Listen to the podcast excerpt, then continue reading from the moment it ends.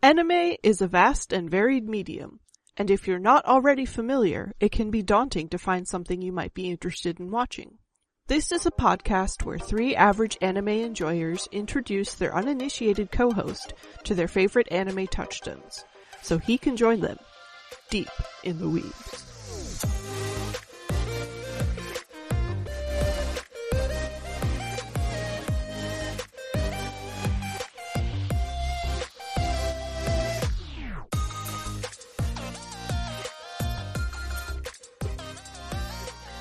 This week, we watched Monster. The original manga was written and illustrated by Naoki Urasawa and published from 1994 to 2001.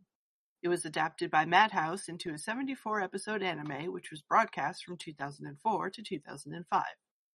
The English dub aired on Sci-Fi's Animondays in 2009.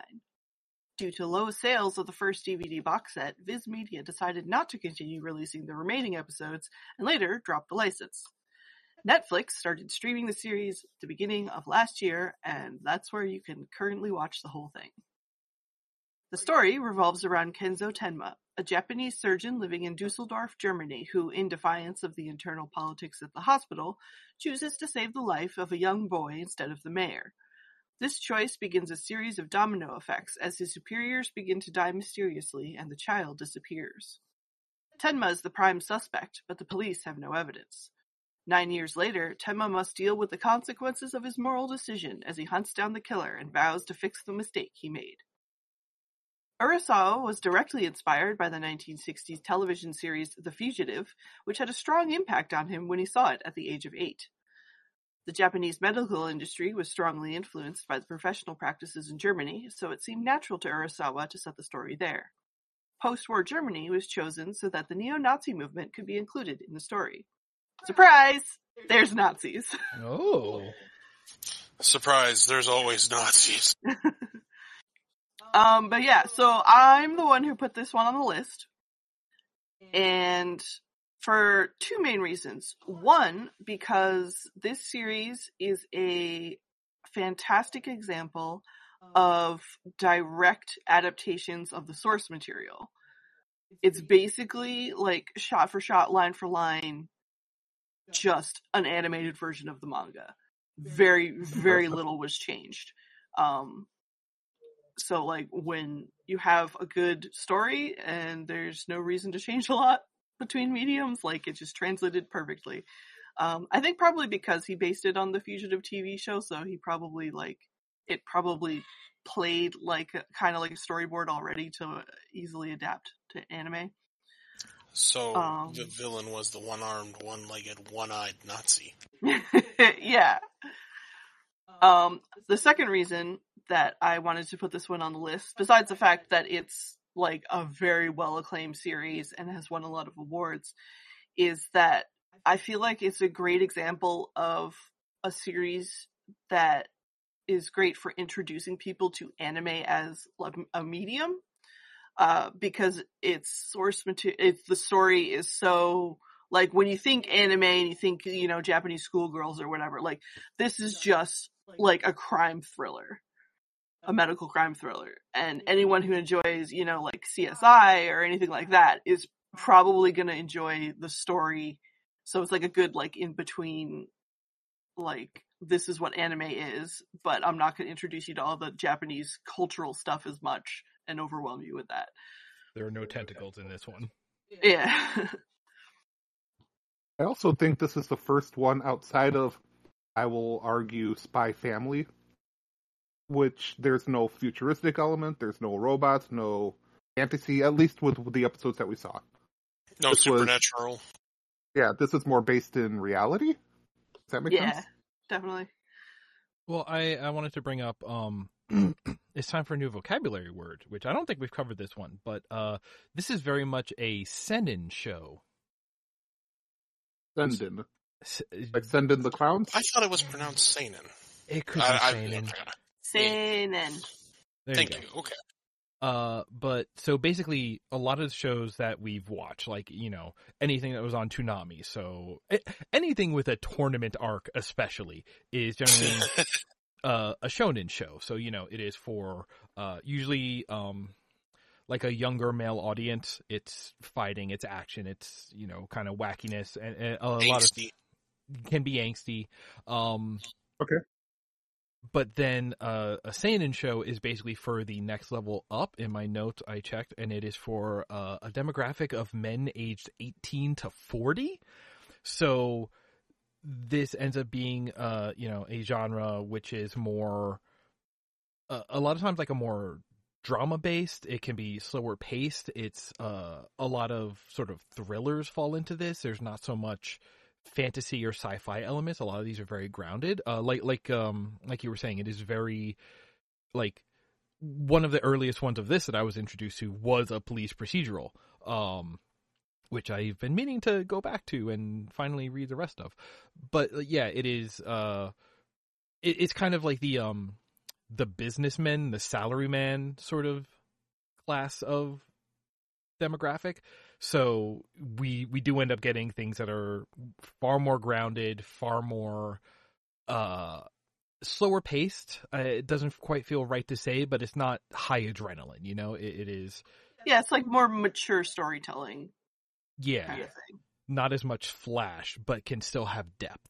I, I think is maybe the best way to put it. So uh I'm trying to think if we've had any. I thought we had one that already kind of fell into this genre, but I can't think of it. I was actually just That's looking, I was looking over through our earlier ones, and arguably Ghost in the Shell to a degree. but that's it, it lacks the futuristic. yeah, it does lack the future. It does like the grounding in the modern, but I mean, it handles a lot of more adult themes and topics. Yeah, I, I, I also was thinking like Ghost in the Shell or Cowboy Bebop, but both of those are so strongly sci-fi. I think that makes them enough like ungrounded to begin with. It, it is far too Mm. uh, fictionalized because they they pivot on those elements far too much. Like like almost something like um uh the way that Steins Gate was sort of modern day modern time with a little bit of you know, like one sci-fi hook rather than it. Uh, the the sci-fi element was the strange thing to the setting, not necessarily an integral part of the setting, such as you know cyborg bodies in uh, Ghost in the Shell, such like that. Fair. Hmm. Yeah, you, I mean that makes sense. Yeah. but yeah, it's just now I know. Mhm. Uh, let's see here. Ainen. This will be on the test. Seinen. S E I. Is that right, or is S I E S? S S S E E. I N E N. And the EI sound is basically the way of writing the extended E sound. So C and then See an enemy. Super CNN. C CNN enemies. Yep, yep. okay, good. This yeah, is yeah, yeah. CNN. that dates me. Uh, okay, so shall we uh, get right into our first episode? Sure, let's do that. Oh yeah, I guess I should mention. Uh, we watched the first four episodes of the series, um, and I chose those basically just because, like, it's a very since it's a very straightforward story. I felt like just letting you see the beginning and get the setup and the premise and the hook and everything, and then if you're interested in seeing more, you can go see more. so first episode is Hair Dr. Tenma. Totally was gonna go with her Dr. Tenma, but I realized, you know, Oh yeah, now we have um German to also butcher. Wait, can we teach Bob and uh, delight. Bobbin? can we teach Bob Germany or Germany? God, no, no, leave that in. I this is deserve it. Germany. It's a Yeah. country in Europe. Can we teach Bob German Uh, words now? Sure, I do know I, Alright. I have also I have also taken German. Hair is a common word, yeah. Yes, I'm. I am aware. but uh, It's on top of your head. Yes. Yes. So Harry, Dr. Tenma. Uh, this first episode does open up with Dr. Tenma being a showboat and getting all this glory from everyone around him because he had a successful surgery, uh, saving an opera singer, which I didn't realize in Germany was like main opera town. But you know, to do is to do. Uh, all of his cohorts I don't know if they're are they nurses or doctors around him. They don't really say. Just the fellow surgical staff is like, "You did really good. That was a really hard surgery." And he's like, "Uh, Yeah, typical Tuesday. Uh, maybe not so much. We learn later on he's actually a decent person. But uh, so we open up, and after this, we kind of see a cutaway. Uh, there's a family, and there's a little kid who is asking the mom, "No, where's dad?" And we go into the intro. Uh, post intro, Uh, Dr. Tenma. Oh, go ahead. quick quick note on this intro uh joe i don't know if you have the same note but this is the intro is done by a chilean folk music group uh i'm gonna butcher butcher chilean now. Uh Quilapayún Quilapayún something like that? So that's a sort of artist i was not expecting to see on an anime op Yeah, I, Uh, I saw all things that in considered, the. I was going to mock it, but mm, Yeah, please, please don't, please don't alienate our Chilean audience, Bob. Uh, oh, it's just cool. I, I I would never think, ah, yes, the Chilean anime band. but you know, I, I, I didn't make a note of it, but when you said it, Nick, I, I do remember seeing that, and I was like, that's uh, huh, that's a choice, and that's not a bad choice, but that was a choice. So after the um, opening credits, we cut back to Dr. Tenma, who apparently is allowed to sleep. Who knew? Apparently not his girlfriend because she needs to wake him up. She's Uh, the worst She is. She is. She just starts off the worst. I will Uh, interject here and just say, I will save my thoughts on her for later. We might need the explicit tag. okay. but just as an intro to a character, you know how, uh, as for me, the American culture in Disney, you know who the villain is. He definitely has strong villain vibes, um, and she's not even the main bad guy. So, uh, She's got very strong um Lady Macbeth vibes. I want to see your manager. but she wakes him up because she's all excited because they were talking about Dr. Tenma's surgery, which is where we find out that it was an opera singer. Uh, and the chief of the hospital is like, yes, because of me, we got everything worked out. Uh, another very just, just horrible person. Uh, also on the news, we see that, oh, is it the Czech Republic? Slovakia, uh, a foreign diplomat has come to Germany uh, because he was hiding from someone, I believe is what it was. Yeah, It's him and his wife. Yeah, him and his wife and his two kids have defected to Germany, and it's just a quick snippet. Uh, but it plays really a very strong, important reason later on. Uh, eventually, Dr. Tenma's like, yeah, I guess I got to go to work. Uh, goes to work, and he runs into one of his coworkers. I'm not sure which doctor it is, but this doctor is Dr. McSleazebag Hmm. because he's all, "Oh, you're sleeping with the boss's daughter, huh?" And he's like, uh, "What does that have to do with anything?" And he's like, "No, I get it. You're just trying to get up the promotion ladder faster. I understand." Wink, wink. Uh, yeah. The more you get to know Doctor Tenma, at least my point of view, four episodes. Doctor Tenma himself, I don't think that was the intention of the relationship. No, he he's Uh, very much like um like he is very skilled, but he's very like naive, in a lot of ways. It, it's somewhere between naive and a lot of uh, almost more um he Cynical? he doesn't have his own ambitions. He is very willing to just like go with the flow that others put upon him. Well, arguably, and we'll get to that. Okay, at, at least here very much at the start. in, in, in this situation. Uh, uh, Dr. Sleazebag goes off, and Dr. Tenma's off to do, I don't know, maybe his rounds. And some lady accosts him. She's like, Why'd you let my husband die? And he's like, What? And she's like, Uh, you should have been the one to do the surgery on my husband's brain. Maybe he'd still be alive. And it's the same lady from the intro with the kid. So it's like a whole sad situation where I don't know if they sat in this hospital waiting to bombard him as soon as he got there or what. A little weird. I think that people would have kicked them out, but who knows. So Dr. Tenma finishes his rounds, I'm assuming, because he's going to meet up with his girlfriend, uh, the not nice lady, to say the least. Uh, they're having a pleasant evening. Um, and Dr. Tenma's like, hey, you know, I reviewed, and I think I was supposed to do surgery on this person instead of the opera singer. And his super sweet girlfriend's like, you know what? People aren't created equal. You did the right thing. And Dr. Tenma's like, uh, like he gets his whole cutscene of the dramatic anime. Did you just say that? and Uh, this is like while they're at dinner, so she's just like Yep. chewing on a piece of steak. it's casual conversation for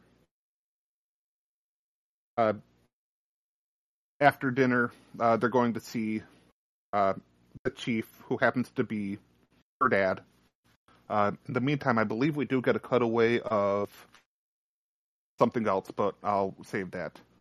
Uh, they go and see the chief of surgery. They kind of have a similar conversation. He's like, you know, uh, your purpose is to take care of the people who are going to bring money to the hospital, and this is the way you're going to get to chief of surgery or chief of neuro. So just keep doing what I say, and you're going to get there. So these are just just not good people. Yeah, it's definitely at this point where Tenma is like, His eyes real- are opened. yeah, he really like realizes like how the administration is running things, um, and you can tell like he's coming into medicine as someone who wants to help people, wants to learn, so he can like you know help as many He can people as publish possible. papers. I think he mentioned. Yeah, um, yeah. Part of being like a big doctor is you have to do research stuff Mhm. and write papers and stuff. Um, and he came specifically to Germany, and I think to this doctor specifically because he wanted to like learn from him and study under him. And so, like realizing that he's a terrible person whose like view is completely about making money and public image and stuff, he's like, oh, oh, this is not a great situation that I'm in. So, uh, switch back to kind of the scene that was between the supper and the chief of surgery visit. Uh, our visiting dignitary from foreign country, his wife, are both killed, and the survivors are their children, the son and daughter, and the son got shot in the head. Cool. Uh, it's uh, we were warned that there would be a little bit of gore in here, and in all honesty, while yes, there is blood, it's not as gory as one might think immediately when thinking of that. But they do show that this poor kid got shot straight in the head, uh, but is still alive, and they're taking him to the hospital. Can and we- Dr. Tenma gets. Oh, go ahead. Th- Let's talk about this murder scene, because Go on. trying to piece together what happened here because when you look at the scene, like the camera comes in through the front door and the two parents are like slumped backwards as though somebody came in the front door and like shot both of them. And then if you turn to your left, there's a doorway where the son is laying and then the daughter is was standing behind him looking towards uh, where the parents were, where you would now be standing, and behind her is a glass window that has a bullet hole in it. So this is where I just immediately start to think like, okay, so this was a weird. This was like at least two people because one shot through the window and hit the kid, and the other one came through and hit the parents through the front door. Or there was some crazy magic bullet, or this person out the window was really trying to line up all four with one shot and do some real Golgo 13 stuff. So, Poor like, King all those stoves. sure. I But- feel like you're just secretly impressed with their shot. I mean, I won't even be secret about it. it. It's it's just like it's enough that it's one of those things where I'm like, okay, so is this like this is just happenstance about how this scene has been drawn, or are we getting set up for there's going to be some uh you know intrigue about what was the nature of this assassination? I, I don't know how much that comes into play later. I hope some because I'm like, ooh, there's a puzzle here to analyze. I and I I won't go into details about my assumptions because I don't. I I think I might be on the money. Uh, but regarding that scene, it's like I I knew a thing put this child in the hospital. Because I what knowledge I have of the series beforehand is you know secondhand at best. And not very detailed. But when I saw this and I saw all the players involved and you know on the scene, I feel like I figured out kind of what happened by the time we saw it. Like we saw, like got, got the status report of like who's been shot. Here's the daughter. I'm like, okay, I think I figured this out.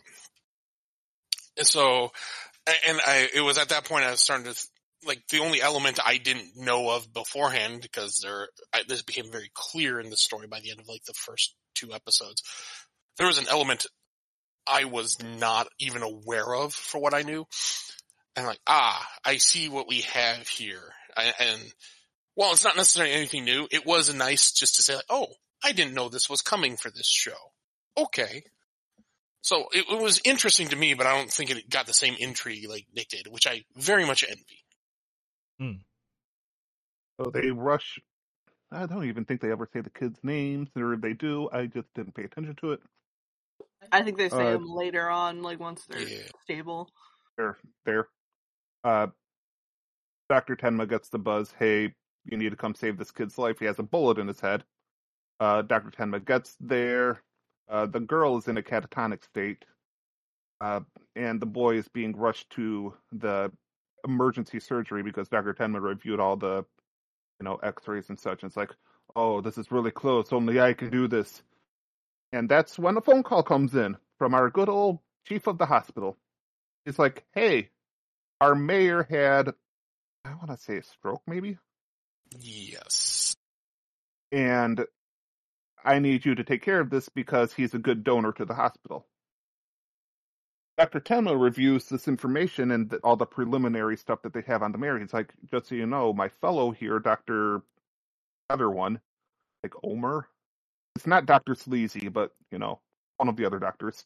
Doctor he can Sleazy take care of the yeah uh he can take care of the mayor. I'm the only one who i feel comfortable taking care of this kid. And the chief of surgery is like no you will be the one to take care of this.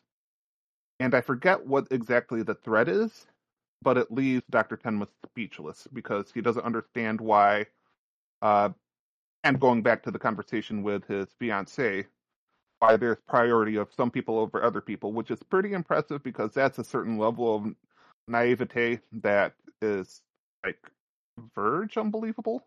I think that that kind of level of horribleness doesn't exist. Uh, the threat Yeah. was, I don't know if it was more a threat, but the, it was the, yeah, mayor, mayor gonna give us more money, and then he have brain problem. Fix brain problem, we get more money. Oh yeah, because the the mayor's going to be reviewing the hospital next month, hmm um, which would mean like increasing their funds and stuff. Also, Mhm. for what it's worth, Dr. Sleazeball, the one we were talking about earlier, Dr. Becker. Aw, I like that show. Anyway, uh, so the show ends out with us going to the catatonic girl, and thank goodness for subtitles because I didn't understand what she said. She was just sitting there laying, going, kill him. And that's the end of the episode. Let me I- just, I don't think I can wait on this. I, I, I said I was gonna wait, I, I can't wait. Fuck Ava. This name? and yes, and that's me restraining what I put in my notes. I put a certain word I save to use one time a year. And she earned it. Like, I hate, I, one of my greatest compliments I can give the show is it has made characters I viscerally hate. Like, passionately. I see them and Yeah, I hear and what they like- represent. I'm like, ooh. Right, and it's it's not because they're like big bad evil. It's because they're the kind of evil that you run into in your real life. Like oh, They're, I they're real like evil. Yeah. Exactly. And I, I hate it. Oh my god, I, I miss my Machiavellian mustache twirling schemes. I just hate her, and I hate her father. Let me tell you, the phrase "fuck capitalism" came up a lot in my notes anytime we started talking. Um, yeah. Oh, I just, oh, got mad. Like, I mean, I even have a note line here: the politics, politics, politics. Or, excuse me, it started off office politics, politics, politics. But yeah, it's like, oh, it's like, these are things I deal with in my work life. I don't Mhm. need to see them in my entertainment because now I'm just getting angry. Yeah, that, that whole first episode and spoiler the next one. Anytime Ava shows up on the screen, I get just mad, like bull, bull in an arena mad. I was I was definitely shouting for our boy Tenma and just being like, "Drop the girl!" I I'm going to use a phrase or share a small story because it it, it applies to Ava here. I was dating someone once, and my my brother asked me about her, and I said, "Oh yeah," and- and I said, "Oh, she, she- you know, she's got blonde hair, this, this," and he says, "You have never done anything in your life so wrong to deserve a blonde." and I look at Ava here, and I'm like, "Ah." Dr. Tenma has done nothing so wrong in his life yet to deserve a blonde. And it's like, I have never agreed with his statement. Like that, I've never just felt like, ah, this is a perfect statement encapsulating anything until that moment. Yeah, it's just like for for something that is so grounded, she is like a caricature of like evil people. But at the same time, not unrealistic, which is unfortunate but true. The worst evil is real evil. Yeah. And yeah, so again, credit to the author, credit to everyone and anyone involved with the editing, the writing, because man, that is like one of the hallmarks of good storytelling in my mind. If you can create a character that I the audience is not supposed to like, and every time you see them, that just, that switch happens, bravo. And her father too. I, I kept saying like, y'all need to get shot. That was I wouldn't say get shot, but you get really negative negative vibes. You're like, you know what, Dr. Sleazebag, you've moved up. Because you're just that person that walks around gossiping the entire time and you're like, Oh, here they come and you roll your eyes. But with But but he's at girlfriend and tr- trying to be a buddy. He's like gossiping to commiserate. Like he's just like, Yeah. oh, I know what It's- I wink He's wink the nudge office nudge. friend. Yeah. yeah, you you aren't actively avoiding him. I would actively avoid the other two. Mhm. except you don't because and i think this makes dr tenma quasi relatable is that because he was on the in he's kind of blind to how they are until it becomes so painfully obvious he can't be blind to it anymore Oh yeah, he he is new to the world, eyes never opened, deer in the headlights, naive. Can we uh jump to everybody's favorite uh play along at home game? What age is this main character? Because there's specifically So- um there's specifically a line where I think he's coming out of surgery because it comes after my note that's just all caps brain spatula, which I believe happened during the the surgery. Uh but one of his uh his uh colleagues is just like, "Oh, at your age." And I'm just like, "Oh, okay, so this dude is like 15?" So I'm I'm i'm gonna guessing 26 go ahead, Bob. yep 26 Yeah, I'm gonna say he's got to be like early. He can't. I cannot see him being any er, younger than 23. So I'm gonna like shoot for a range here. I'm gonna say no older than 27. Joe, do you Because, have a guess or do you just know? I, I know. Okay. Um, I, w- I was actually shocked by this. Uh, I just looked this up. He is supposed to be 28 here in this first episode. Oh, closest without going over. Yeah, like, and that is wild for like to be a young person who like he looks younger than 28. We never see that in anime. Yeah, like, well, But you never he- see it without it being like mystical. Oh, you're a hundred years old? Yeah, but I look like I'm ten.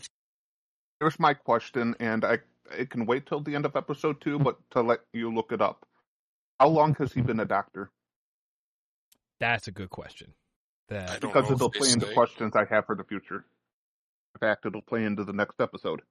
Yeah, I'm gonna save my thoughts on her her father until the end of Later. the next episode because, man, let me tell you, what I whatever I thought of him beforehand totally was escalated by what is like things said in the second episode. Oh, also, um, the, um, the girl, the the kid's parents, um, the dad was um a trader, a trade advisor from East Germany who was defecting to West Germany. I wondered. I Oh. forgot to bring that back up because yeah, this is like in the what early eighties. Yeah, it's like eighty. So back when the wall was there. Yeah, Cold War still in in full heat. Interesting.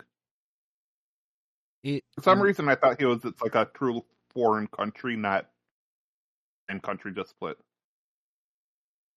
I mean, the way they were run, you could argue. Yeah, but my mind went to Czechoslovakia for some reason. maybe because the the woman whose husband died in surgery was uh he was a Turkish uh construction worker. That would do it. Possibly. That that'll redeem me, the Turkish person confusing that with Czechoslovakia. Actually, the detail about him just being Turkish, like that's interesting because you know normally you're not going to get that brought up at all. But here is this kind of story where this absolutely kind of matters when you're dealing with this subject matter. Yes.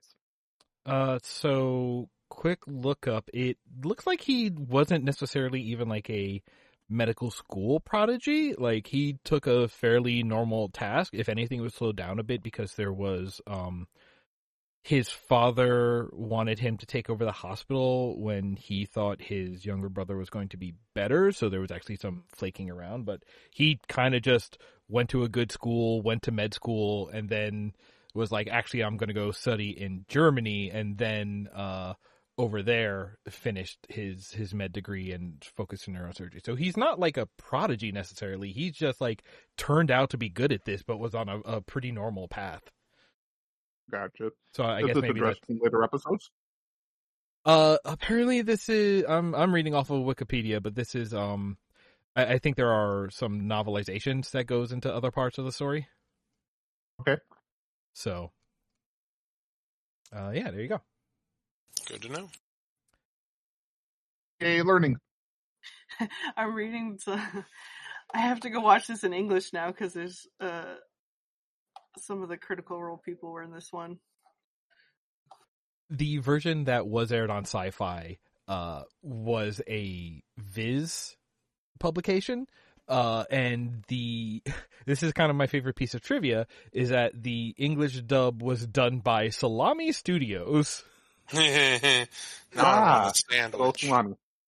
I don't it just makes me giggle um i do i was so happy that by the end of this first episode we see our main character find his spine um Mm, and like I was gonna, I was like so ready to be so like painfully sad for him. It's just like, oh, you are a good boy, but you're being led by evil. But then it's like, all right, he finds his spine. Let's do it. Let's, let's see where this goes.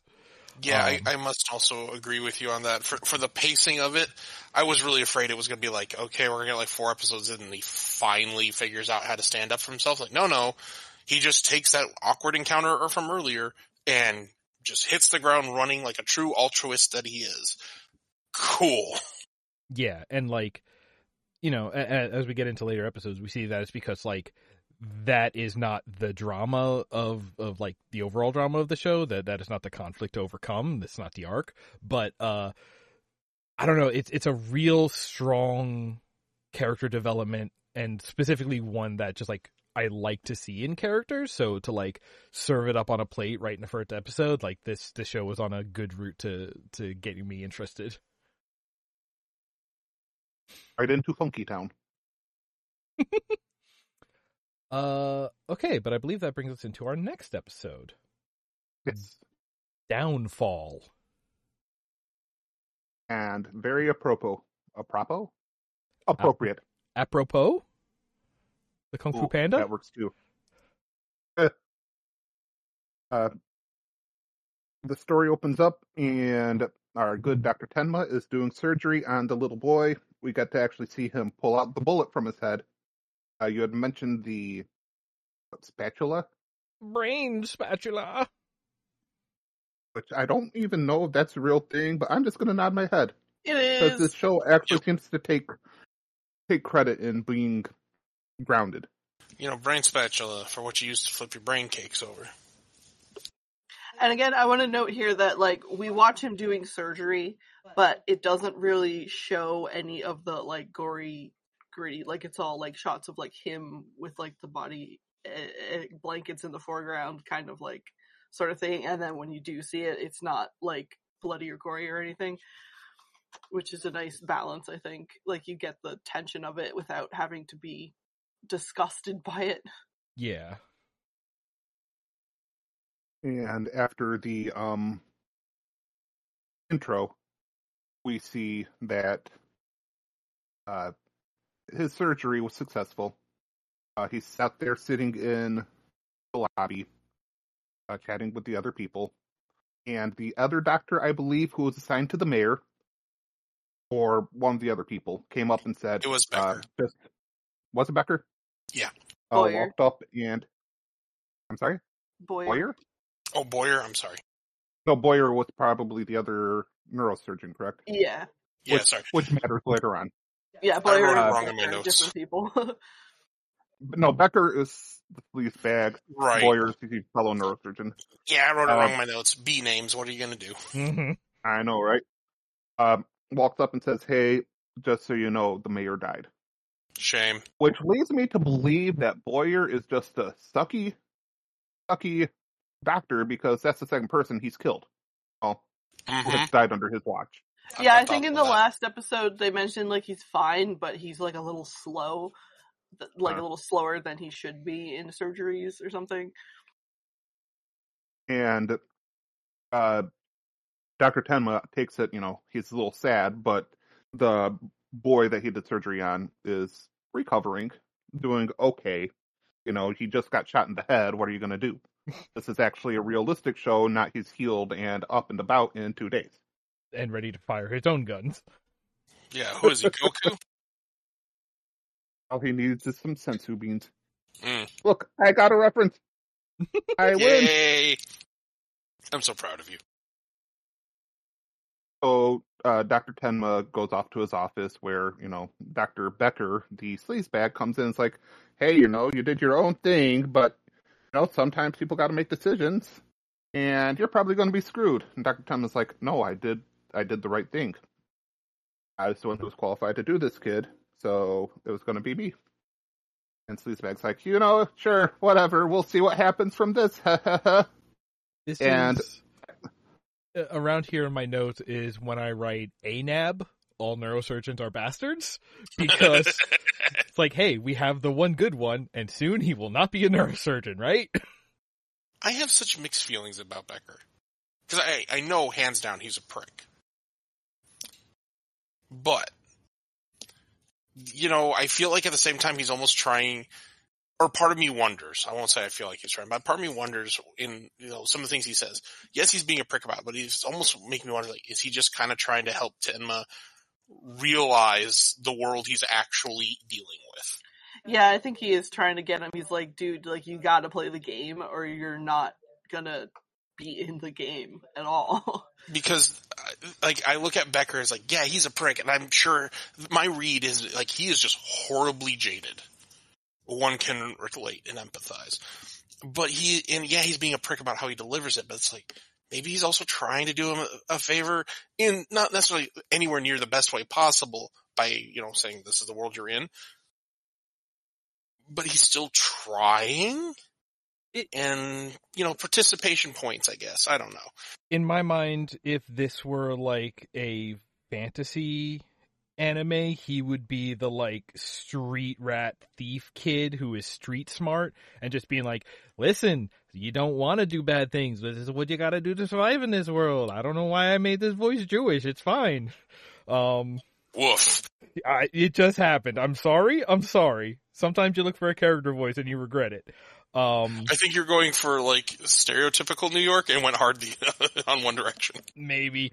Um, but yeah, like like in for like I keep thinking about Fist of the North Star and to map it like this guy is Bat. This guy is just a like, Oh, I'm out here doing my stuff. I'm your friend. I'm gonna tell you about how the world works. Yeah, no, I could. Yeah, in in that context, yeah, I can kind of see it that way. Because, like I said, there there are parts of him I I recognize in myself, like the like you just got to do certain things to get by at your day job. You know, it's like I show up to work, I keep my head down, I try mostly to go unnoticed, and go home at the end of my day, collect a paycheck. So I kind of get his vibe. It's just like, dude, you're being a real prick about this. You could be nicer about how you're delivering this information to Tenma, your quote unquote buddy. Did you watch the dub or did you watch it subbed? Sub because I didn't see a dub available on Netflix. Did I watch the dub or the sub? I guess if there wasn't a dub on Netflix, I also watched the sub. I just I Huh. yeah, I don't think Netflix lists them separately. The options are just in the audio menu. I, I just didn't see the audio option, so I mean, if there was an English, maybe I need to go back and watch it. maybe I'm just remembering English voices. Okay, you know what? That's on me. That's weird. I've had those days. Yeah, these Listen. things happen. I, I, Nick, I'm going to relate to you. There's a show I watched when it first aired a few years ago that I'm convinced there was a dub for, but I cannot find it anywhere. and I'm convinced I watched it, so I, I might be gaslighting myself. I don't know. When you read the words, you hear the voices in your head. You're fine. Yeah. Uh, so on Netflix, it looks like the options are Japanese and French audio. That Right, that's what I saw. familiar. Now I want to watch it in French with the uh, subtitles. Yeah, that could be alright. Kinda. But that segue. Ah, the French. Oh, French then it's the French. segue. Uh, uh, I don't know if it's the same day. I'm assuming not, but at some point they're having their special announcement dinner. I guess I don't know Yeah. if it's like uh, specific for the head of neurosurgery or just like everyone's promotions and so forth. But they have this meeting, and Dr. Tenma apparently had been avoiding uh, the chief of surgery. So I'm assuming this is like relatively soon. But I you can't think avoid is him forever.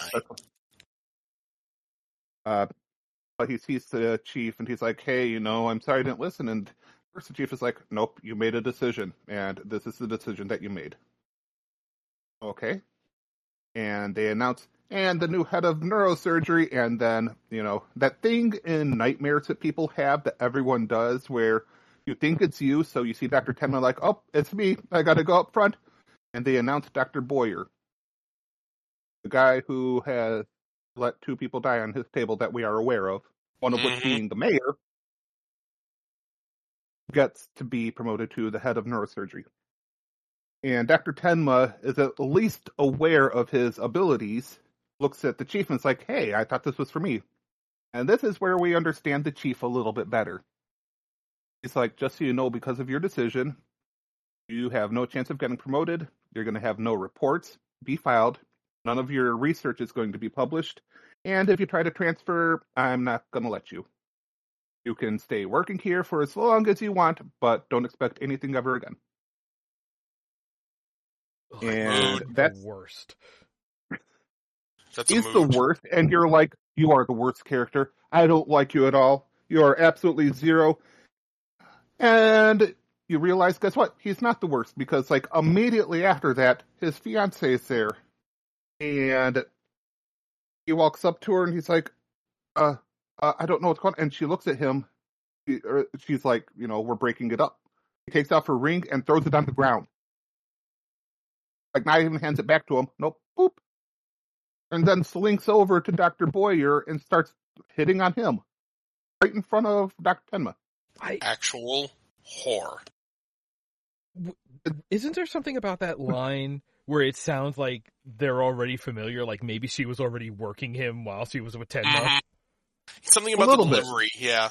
And it, I got the impression too, it was like Daddy kind of also arranged this. Yeah, I was gonna say like it definitely seems like well also as the daughter of the director, like I'm sure she's there at like, you know, all the events and stuff, so people probably know who she is anyway. Um Yeah. But yeah, definitely seems like part of the prize that he gives his like head neurosurgeon is that they get to date his daughter. I I had in my notes. Tell me you're an object, not a person, without saying the actual words aloud.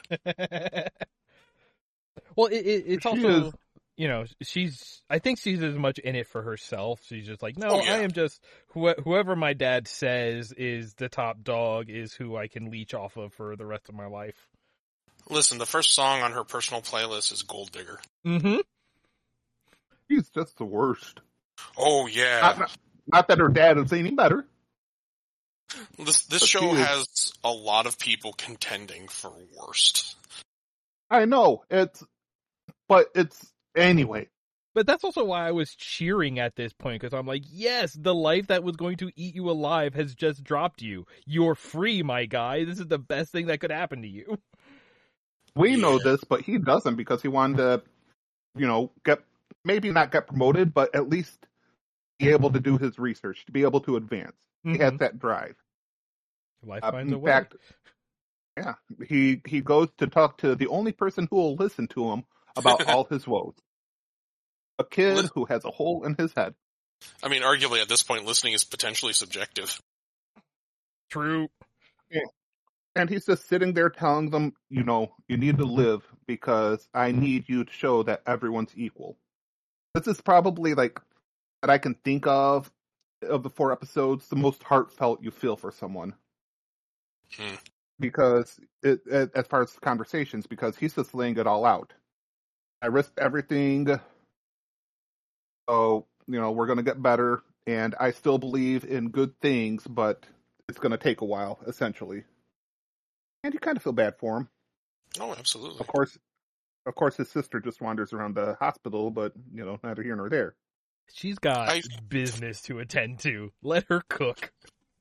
I'm gonna throw myself under the bus because I did put in my notes. Trauma sister is on the loose. Because I I forg I didn't somehow missed her name at that point, so I'm like, what do I refer to her as? We were getting ready to see that Dr. Tenma is no longer taking care of the little boy, and that's where we were, is looking up the names of the children. Yes. Oh, yes. Okay. So the kids' names are Anna and Johann Liebert, Ah, and they were the son of Mr. and Mrs. Liebert. those are very German names. I Yeah. appreciate that. Very East German. When I hear Johann, I'm like, "You're East German, aren't you?" They're like, "Yeah." Uh, so yeah, Dr. Tenma is no longer on ya- uh, Johann's case because we see, or no, it's not Johann, it's Anna. Uh, Dr. Boyer has taken over, and he is trying to desperately get Anna to talk because the police are kind of wanting her to talk as well. Yeah, and even though, Huh? understandably, they kind of want to know what happened in the house. yeah, and the detective is kind of adamant about it, even though the doctors are like, just so you know, she may not be ready for this. They yeah, keep and, trying and trying and trying. yeah, Dr. Tenma very adamantly was like, "No, she is not ready to talk to anyone. Do not talk to her." So of Mhm. course, uh, um, Boyer? uh, no, uh, so of course, Dr. Heinemann or Director Heinemann takes him off the case and gives it to Dr. Boyer, who's the new head. And this part infuriated me just like on a medical level. Because I was like, oh my god, you this is like not how you take care of a kid in this situation. Oh, with the yeah, we're getting to the point where uh, Dr. Tenma finds out he's now off of Dr. or off of the children's case when we see uh, Dr. Boyer coming along with a camera to take snapshots of the two children finally being reunited Ugh, yeah, as a PR stunt. for publicity's purpose. And we see this really tragic scene of these children trying to get back together with I don't really think Anna does anything, but uh Johann just is like She's still like catatonic. uh, he is just like wanting to be with a sister from our point of view. And it's just heartbreaking. Mhm. Yeah. That's yeah. and and it's just horrible. Uh, we're moving on to the end where a nurse goes to, you know, get with Dr. Boyer, kind of explain how things are going along, and she walks into a room, and apparently there was a lot of exhaustion going on with all these urgent cases because there's a couple bodies taking a nap on the ground. Uh, it's in fact uh, Chief Heinemann and Dr. Boyer, both killed. Dun dun dun. Shame that. You know, well, Dr. Boyer went out the same way a few of his patients did. Listen, I ain't gonna being lie, I- taken care of, not being taken care of by Dr. Boyer. No, no, he was taken care of appropriately.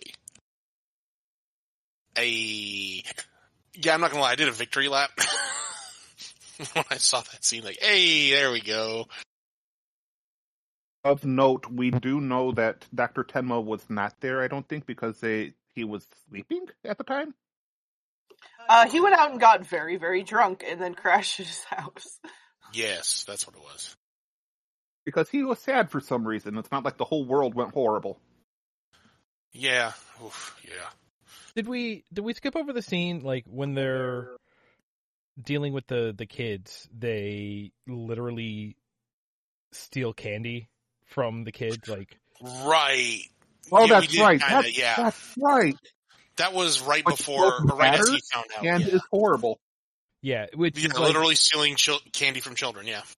because I, I was just like, okay, high level, this is what they're doing is they are using these children as resources, and we're paralleling that by literally stealing the candy from children.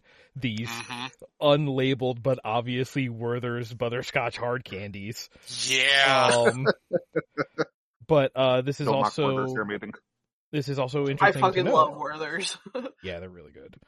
Um, but it, it, it is an important scene because this comes into play later. Exactly. yeah. Yeah, it is. I, mm, even I'm like, mm, man, a Werther sounds good. Not from the hands of an unconscious recovering child. Mm-hmm. That's it. That sets up Dr. Boyer being just as bad as the rest of them. Yeah, because they all they all eat of the child candy. They all steal from the tree of ill-gotten candy.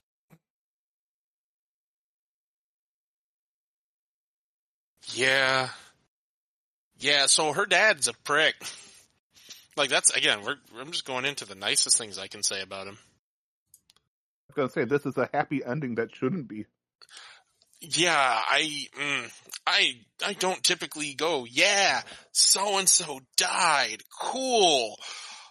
I, that's not normally who I am, but man, this I I, I again, or I'm I'm I'm very much restraining my feelings to as much as I can on the father because I could just go off. But There- God, for everything is bad about his daughter, you can honestly see how it came to be by him. Yeah. So she is nothing uh, but a reflection on just how much worse he is because he instilled that into his child. Um, so that's why I'm gonna say he's kind of worse because he made her that way. And I, again, that, that whole, hey, by the way, you're essentially fired without firing you. Um, and doing it kind of like he did. I'm like, no, yeah, that's, that's pretty classic gotcha moment stuff. Doesn't make it suck any less. And then holding his, essentially his career hostage. Oh, yeah, it's like, at any point in that conversation, had I been in Tenma's place, I think I would have just dropped my drink and started strangling him. mm-hmm. There's And,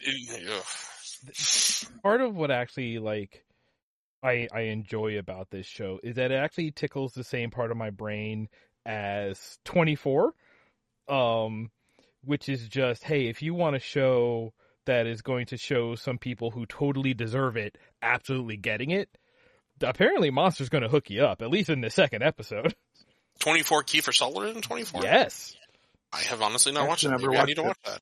oh Oh my god. Hey, guess Guess I what need we're to watch it. Guess what we're gonna watch together? where were we Uh, we were just finishing up talking about episode two. Did anyone else have anything to discuss? I, I like I said, I just can't with her father. I hate to use a phrase like that, but I just can't. It's one of those like.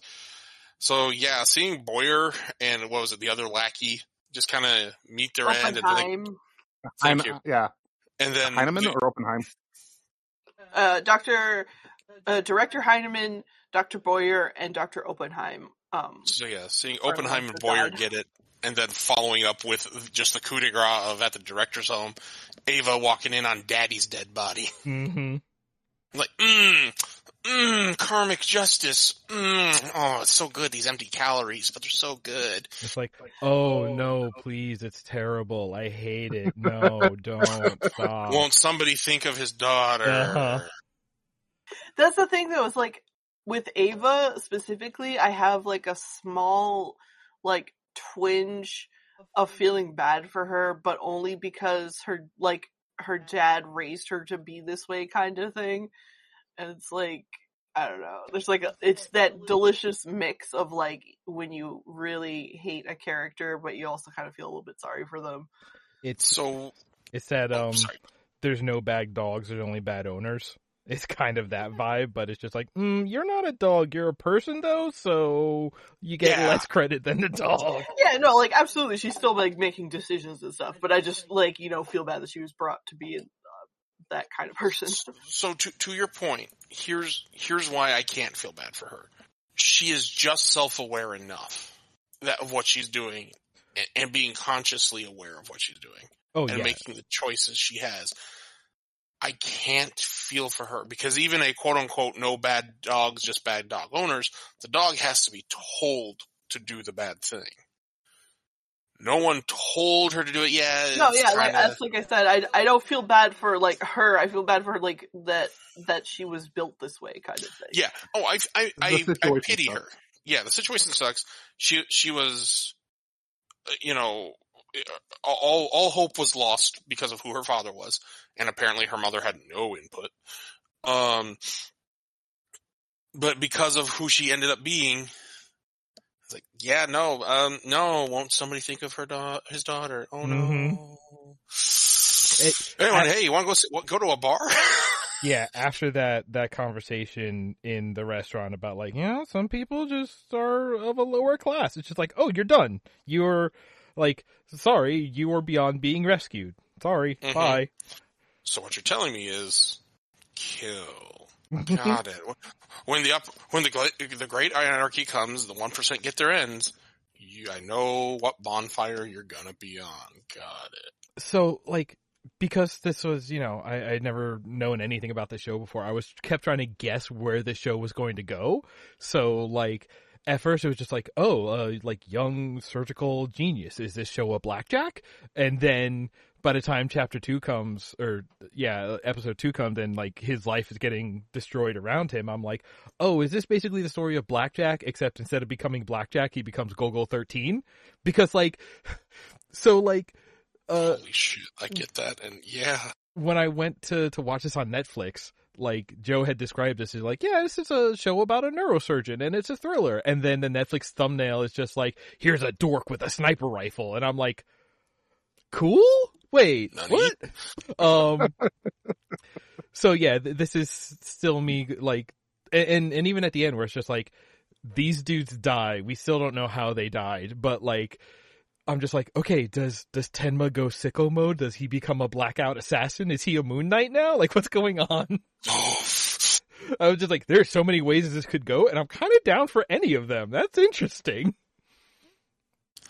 I this is I envy you because I wish I didn't have the secondhand knowledge I did going into this because yeah, I I really enjoy the idea of I won't I won't say which ones, but there are certain ideas you had there of like the directions can go. Like, oh my god, I wish I could feel that excitement because that would be in my imagination. I kind of love that show.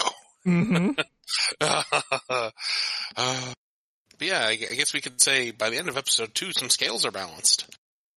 yeah, some some things are afoot, uh, which we find out more of as we go into episode three, murder case. 'Cause, hey, Which now the cops case are murder. involved. Yes, whole in case fact, of that's how it murder. opens. hmm Uh, the cops are visiting Dr. Tenma, saying, "Hey, just so you know, some murders have happened." And Dr. Tenma's like, "Oh, hey." because you know he's just been napping. Yeah, nothing nothing starts a day with a hangover better than being a potential suspect in three murders. Mm-hmm. I have a airtight alibi. Just ask my good friend James Beam. Now, after the intro, we go to the funeral of everyone. Well, not of everyone. It's pretty much just Doctor Director Yeah, it's the Heinemann? director's funeral. yep. because we see Ava laying there crying because all of her money is going into the grave. Which Mm. I don't quite understand. That does she not get an inheritance or anything? I don't know if they address Because- it, but I, I kind of in. Oh, go ahead. Sure, but then there's no more like income coming Yeah. in. She's on a ticking clock, Bob. Literally a The only reason dollar I by asked- dollar. I only ask that because of future situations. Uh, Yeah. that being Honestly, said, Uh, well, Okay. Bob, in my, I don't know if this is actually something they discuss in the series or not, but in my mind, you know, often when, you know, certain rich persons of, you know, not great quality die, you usually find out, oh, they were actually really in a lot of debt or didn't actually have as much money as they say they did. I can kind of believe if it wasn't, if it's not actually in the narrative, that kind of, it could be probably inferred that he may not just have actually as much money as he, you know, made it out to be by his Uh-huh. lifestyle. See, I wa- I was thinking that this is a case of like, um, she, you know, considering she is like definitely a middle aged woman and still living with her father, you know, and living in a lap of luxury like that, like, even if she does get an inheritance, she doesn't know how to pay bills. She's gonna live the rest of her life with things getting repoed out from under her. Not only that, too, I will. considering a mo- uh, there's a murder investigation, she's probably not getting that anytime soon, even if there is one. Also true.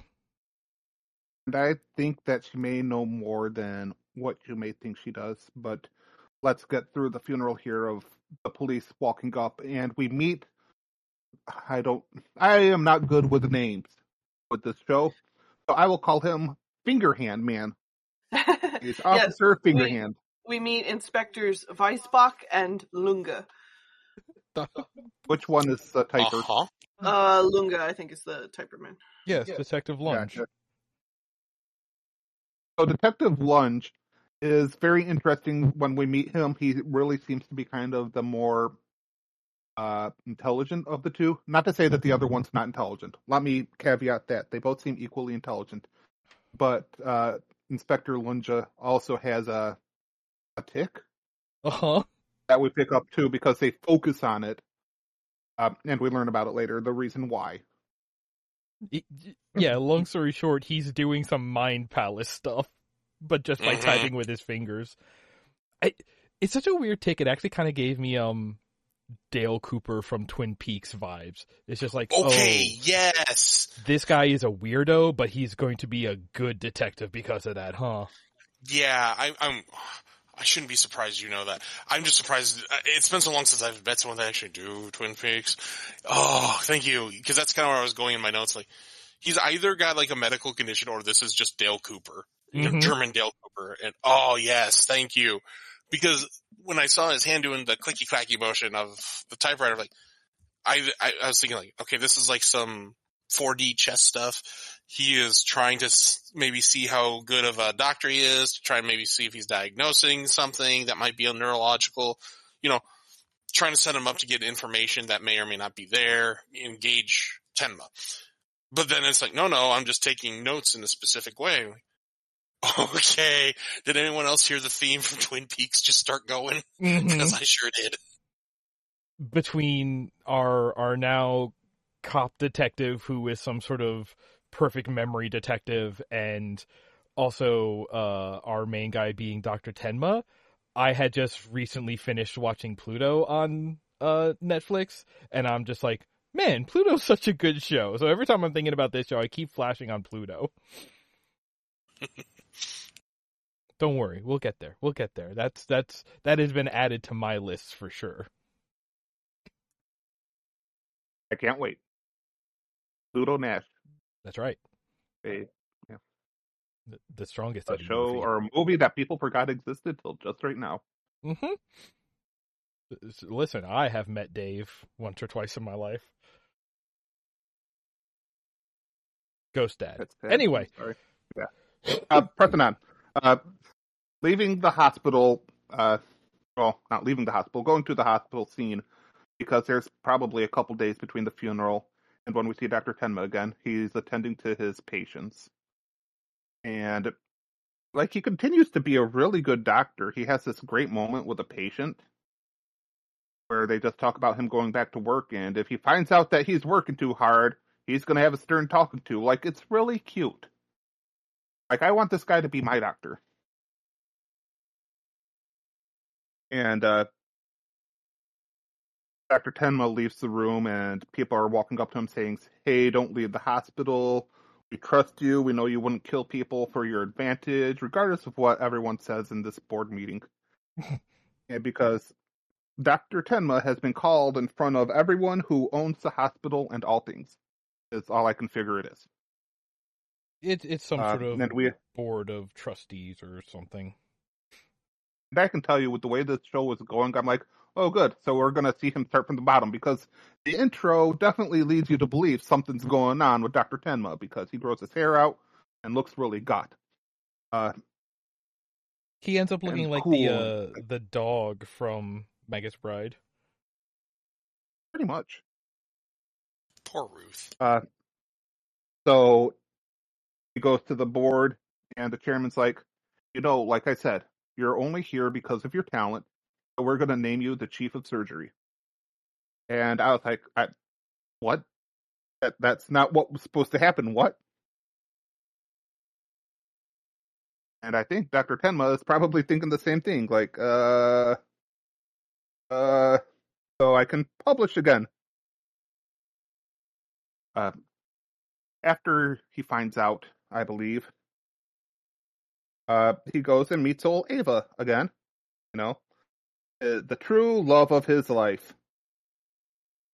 And I don't know why he went to this meeting because he's the one who broke it off. I don't know if she asked to see him and he's just doing her sure courtesy. he's a nice enough dude, yeah, that I think he would probably do her the courtesy of like being like, "Hey, you want to meet up and I want to talk about something." And this is where I think she knows more about her finance situation than yeah, you guys are giving her credit because she's like, I need a new sugar daddy because my last one's dead, my daddy's dead, so I Well- need someone. To your point, Bob, we don't know exactly how much time has passed at this point. Uh, or do we? Uh, between the funeral, yeah, because the the uh, I don't think it was. I don't has think it was a long time because they need to. They need the same name a chief of surgery relatively quickly. Yeah, Right, I, I and- think it's still like days. And so, and that's what I was thinking. Is I was going to say, if it's been a couple days, she could have met with you know whatever lawyer or uh, person handling their affairs, and that in that time, she could have just now been brought up to speed about it. So I'm going to say at this point, yeah, she knows something, but I'm also going to say beforehand, I don't think she did, because that's a reasonable kind of expectation under those circumstances. Then So- I think I will. I will leave this with. I'm going to do my best to make her even more horrible for you guys. Do it. In the matter of three, in the matter of three days, she went from warning her husband or her father to being concerned about money and trying to meet up with the richest person she knew. Listen, It took I three days to care about her father. I'm I'm not saying you're wrong, and I'm not saying my notes in, included she trying to her way to wealth and privilege. But yeah, you're but right. she is. Yeah, she is wholeheartedly. I, He could I have mean, taken this time to look for a job, to Hey, what? reassess her finances, a lot What? of things, because this is Germany. This isn't uh, other places where, you know, other ways could be used to finance for herself. Oh nope. no, she could still finance those through other means. Just they would just call it a, a relationship of convenience. Which is what she wanted. I mean, yeah, Hmm, The relationship of her And- convenience. yeah. I didn't say who's And- convenience, just convenience. Dr. Tenma it's like, no, we finally get Dr. Tenma. He has, he has finally come you know, more than the guy who said, no, I'm going to do this surgery. He's finally standing up to the people he knows who are not making good decisions in his life. Yeah. Yeah, chief surgeon or chief neurosurgeon. I was hollering at this point. I'm so happy for the boy. Mm-hmm. Yeah, I, I was so surprised. Like my jaw hit the floor when they like, because I was thinking, you know, any other crime drama, it's okay. Yeah, we're, we we this hospital want to disassociate from you because you might be a suspect in a murder and we can't prove you're not. So yeah, get out. And instead, it's just no, no, you you big brain smart, best neurosurgeon. You now chief neurosurgeon. Good boy. I, I you could have knocked me over with a feather. Mm-hmm. And because that's the thing, right? Like originally he was on track to be the head of neurosurgery, but the Mhm. board made him the head of surgery. So he actually ends up getting a higher position than what he was originally on track for. Oh, I wrote my note. Oh yeah, you're, I misread my notes. Yeah. Yeah, chief surgery, not neurosurgery. My mistake. Yes. So yeah, he's yeah he's the de facto He's the chief of surgery surgeon. boss. Yeah, Yeah. he is the the the head honcho. He went from being like a head honcho, potentially to a head honcho, to no career, to my word is next to God's in this hospital. Yeah, that's a uh, it's, just- mm. it's Oh, impressive. oh yeah. Is this where we have the time jump? It is, Yes. but before we do that, I think we did miss one thing. Um, we at at some point before now we have gotten sort of um the breakdown on how the three doctors died. Yes, yeah. uh, Oh yeah, the, they were poisoned with candy. Specifically, the nitric acid that was found to be deliver- delivered via dot dot dot candy. Yeah, they were Were there? overdosed on muscle relaxants, so they vibed out so hard that they died. Mood. Mm-hmm. Yeah, no, uh, the the legally distinct not Werther's wrapper on the ground at every scene. Oh yeah, like the six or dozen on the ground at each death scene. Oh, I love it. Um, we also forgot to mention that when the doctors were found dead, like way back at the beginning, um, Mhm. he also discovers that the the twins have disappeared from the hospital. Right, the Oh, trauma that's twins are gone. Yep. so like all kinds of shit happened that day. It was a busy day. Or Inspector Lunge. Although I don't think he cares about anything but the murders. Mm. Because after the time jump, I think he's the first one we see. Yes, because we are investigating a a, a A mur- murder because uh, there were boats. So yeah, a flood, a murder A in a flooded area of Germany in 1995. You know, the Wayback Machine of 1995. Bob, Bob, do you remember 1995? Hush you. I, I mean, I do too. yes, I remember 1995. I, so, We'll just go with that. so do all of us. We're we're fine. We're fine. Which um also just to uh update the home game, this is a nine year time skip from where we were. So now it is 1995, and Dr. Tenma is 37 years old now. A, a realistic age. It's crazy. Yeah. Anime, what are you doing? Uh, again, uh, seinen show. So it this is this is a main character who is at the age group that uh, we expect to to be reading it, and this is who it is aimed for. I love seinen shows. They're pretty good. But this is where we realize that uh, Doctor or Doctor Inspector Lunge's sick is because he is making an invisible manuscript in his mind. He's using his hand to type on an invisible typewriter to remember everything. He's just that smart. Or is he? Oh, we get the really cute scene with a kite. Yep. He is still showing he he's the chief of surgery playing with a, a poor handicapped kid with a kite. You know what else is still there after nine years? All of his hair. Dr. Becker. Mm-hmm. like, honestly, my notes are like, how are you still here, Becker? What's funny is they still talk, so it's more proof that Becker, not a bad guy, just uh, Just a jaded old curmudgeon. like I wonder what his specialty is. Oh, look, here comes. I don't know. His specialty is telling it the way it is. I think he said he works in the ER. I think you are right. I just don't know if I'm imagining that or not. So I'm going to defer to your judgment, Joe. and we're slowly going to start blending our stories because uh, the person who uh, Inspector Lunge and his associate are looking for, uh, Adolf Junkers or Junkers, although I read it as Junkers too. Not going to lie, uh, gets hit by a car, and because he's a person of interest, uh, he gets taken to the hospital, and they're like, "Hey, he's really important to a case of murders. Can you please make sure he doesn't die?" And who are you going to call when you don't need people to die? Of course, it's Doctor Tenma. They'll Mhm. probably bring him back to life, play some checkers later, do some interpretive dance, and then paint a lovely picture. Talk about how it's never too late to become a born again moral person. You know, regular doctor stuff. Like in retrospect, as we talk about it now, it's like you, he's he's a verge unbelievable, but because he's so good, you want to just believe him. He's He's a a very good boy. He's walking a fine line. he's our 37 year old cinnamon roll, and I will not hear a bad word about him. Listen, I, I need to believe somewhere in the world there's a 37 year old cinnamon roll that is just holding on to the faith.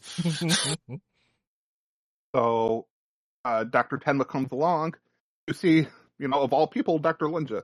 And I wonder if Dr. Tenma, rem- or Inspector, I wonder if Dr. Tenma remembers the Inspector. Because the Inspector definitely remembers Dr. Tenma.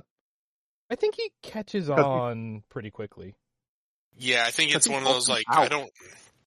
Yeah, I think he had one of those memos. Was like, uh, we met. Oh yeah, yeah, that triple homicide. It was the best day, I mean, worst day ever. It was the best worst day and the worst best day of my life. The problem is Dr. Tenma is such a good guy, he was probably really sad. Mm-hmm. Oh, we're all, Yeah. woo, he's probably like, oh, the poor, bad, evil people. Yeah, yeah. You know, sometimes being a cinnamon roll is annoying. Oh, of course, uh, Dr. Tenma does his super miracle work, and Junkers is completely fine. Uh, we end the scene with the Junkers waking up and freaking out. And that's the end of the episode, I believe. The monster's coming. Yep. And my note, my note here is just, who will be the monster at the end of this anime? I have to know. I just put in after the monster is coming in my notes. I said, "Cue Godzilla theme." And so far, nothing leads me to believe supernatural or sci-fi, so I'm not like, uh, that Satan is appearing. Oh. The meat substitute. Yes, the meat substitute. Yeah, Satan. No, that's that really smooth uh, fabric. Satin. No, that's a kind of a color red. Cinnamon. Uh, Oh, no, Dr. Tenma. That's um the planet with rings. Jupiter. No, that's a car Car. company. That. w- Oh. Mercury. Uh. Yeah. I was like Mercury. Mercury. Actually, I was gonna say Mercury Sable. hey, wait, how come there are multiple car manufacturers named after planets? Anyway, I have been wondering this since I was eight years old. Okay, my favorite one is Saturn, and they aren't made anymore, and it just makes me sad. Also, Subaru is technically one because that's the, the Pleiades. oh yeah, that's why their logo is stars, huh? We got there, ladies and gentlemen. No, it doesn't answer the question. It just raises more. Exactly. Like you'll be Just telling me the that you don't want to own a Mars rover. No, I would love to own a programmed it. Mars rover, big Last- old last RC time- car. I still remember the Mars rover from 2000, the one that was was programmed in miles and landed in kilo- or operated in kilometers, something to that effect. Oh my god! Big go boom. okay, are we ready to jump into episode four? Yes. Yeah, let's let's let's follow D- Detective Linguini. We are going to follow Ratatouille chef Detective Linguini into episode four, The Night of Execution. But that's when You you, say talk we're real fancy, the- right? Yes. Okay. Bonjour, welcome to the night of the execution. Elocution. No, no, that's when you die from being zapped. Electrocution. no, you said the real one. Yeah, that's how you start it. You start with the real ones and then you deviate hard. Uh huh. Anyway, Association. Lord save me. We we open with uh, Dr. Tenma meeting up with Junkers and having a conversation. Open is when the And- kid doesn't have parents anymore, right? Operation. what Junkers survive. Oh, yeah, Yes. okay. All right, I'm good. I'm good. And and we joked at the end of the last episode, but guess what? Dr. Tenma's doing his best to make Junkers a good guy. Even though Inspector uh, Linguini, I guess we're going with, is dead set and knows that Junkers had something to do with murder of the uh, blood people. You know, because he has typewriter hands. Yeah, there's a, been a series. They've because of the flood, they've been finding bodies um, that were stashed a while ago, um, and there's been a series of break-ins at uh, couples' homes, and then the couples are killed, and he's on that case. Yeah, like it's all specifically aren't their throats slashed? and it yeah, and it's only couples who don't have children for some reason. Right. So specific, so Oh. picky.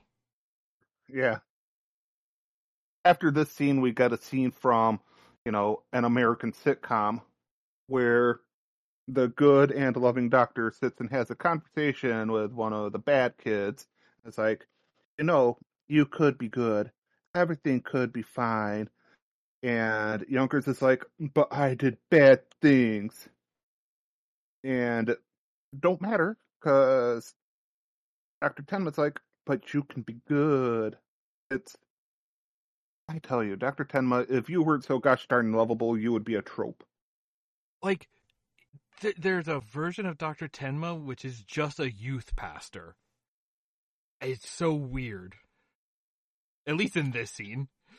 There's a version of this show where Dr. Tenma is just like Dr. Cox from Scrubs, and I want to see that one too. Yeah. And- Because honestly, Bob Kelso is the chief of surg- neurosurgery at that point. That's kind of just Cummins. Now, in part of the conversation, Junkers was talking about how there was this one time he saw a cuckoo clock, which has a nutcracker instead of a cuckoo, that he just wishes he had. Where while, once again, Dr. Tenma and his boy, Gossip Girl, go out in town, because Gossip Girl's like, you got to get laid. And Dr. Tenma's like, mm, no, I got to buy this clock. See ya. Yep, because he sees the clock in the store and he's like, ah, that's it. Because he's the world's best doctor. He does everything for every single individual. Like, I hope this is a hospital of like five people with the dedication he has. Mm-hmm. Because he does not have enough time in a day to care about every single person coming into this hospital, and yet somehow you believe he does. Well, since he only deals with like the really difficult surgeries and stuff, I imagine he doesn't have too many people to look Mm. after at a time.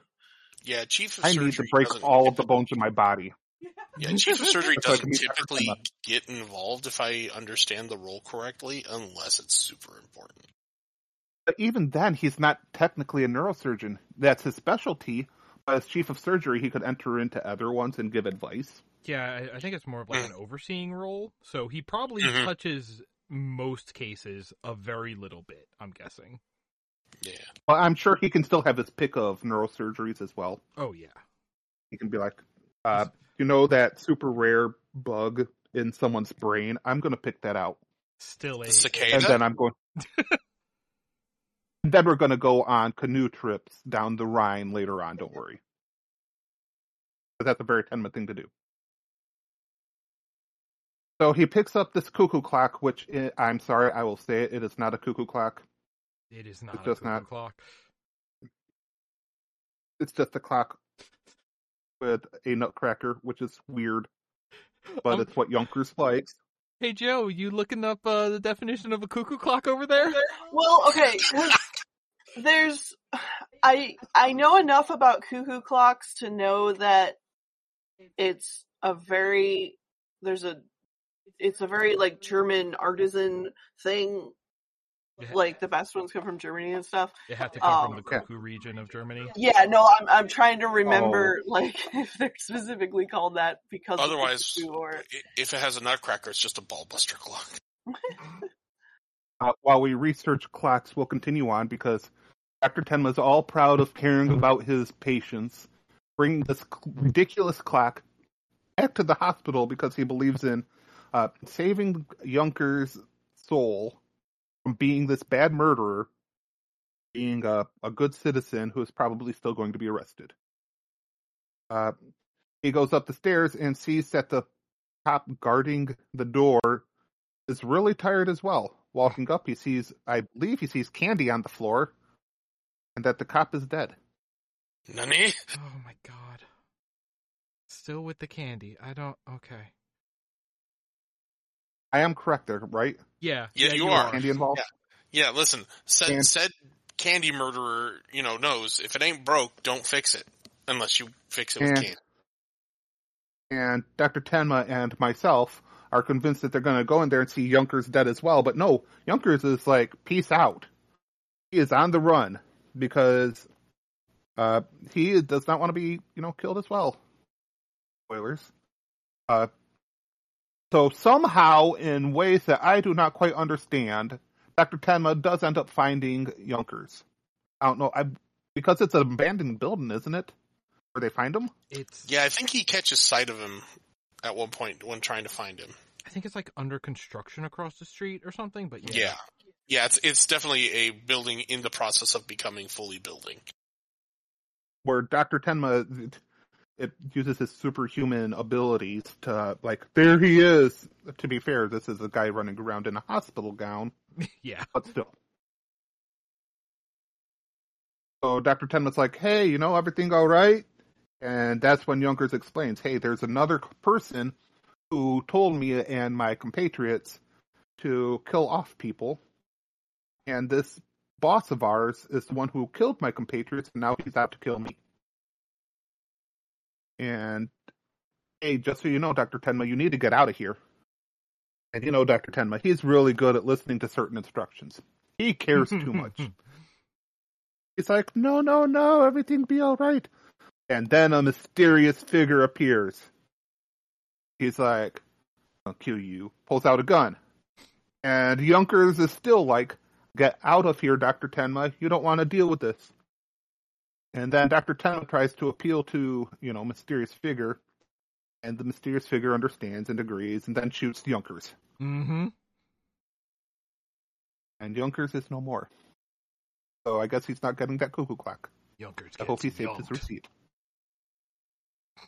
Well, no, he dropped it when he noticed the dead people, so it is broke. He ain't getting his deposit Oh. back on that clock. Aw. Well, he's a doctor. Maybe he can fix it. I mean, we did think that's one of skip those, uh, over the why he was killed. Uh, no, because because he was associated with this. The, the, the killer. Yeah. The, the boss. Yeah, they Yeah. they went into detail saying like, yeah, this the monster is cleaning house, no loose ends. even though Which we you know, still And- don't necessarily know why he was targeting these specific uh, couples or whatever. correct, correct. Eh, Yeah, yeah, and do we want to? Are we, Bob? Are you going to give us the reveal of who who the Yes. monster is? The, the veil is lifted and steps forward, and we have no idea who this person is. Mm-hmm. But we do. He introduced himself. Hello, it's me, Johann. He didn't have any chocolate. Still kind of disappointed with a name like Johann. I expect it. But at first I was like, Johann who? And then it clicked. It's the boy. I was totally expecting Anna. Not gonna lie. She was the one out there know, saying "kill, see- kill, kill." Yeah, when you see the uh, profile, my mind did not go to Johann yet at all. But once he explained who he was, uh, even Dr. Ten was like, what? And does the whole. They really have a thing with the catatonic state going on. Yeah. He's just frozen there.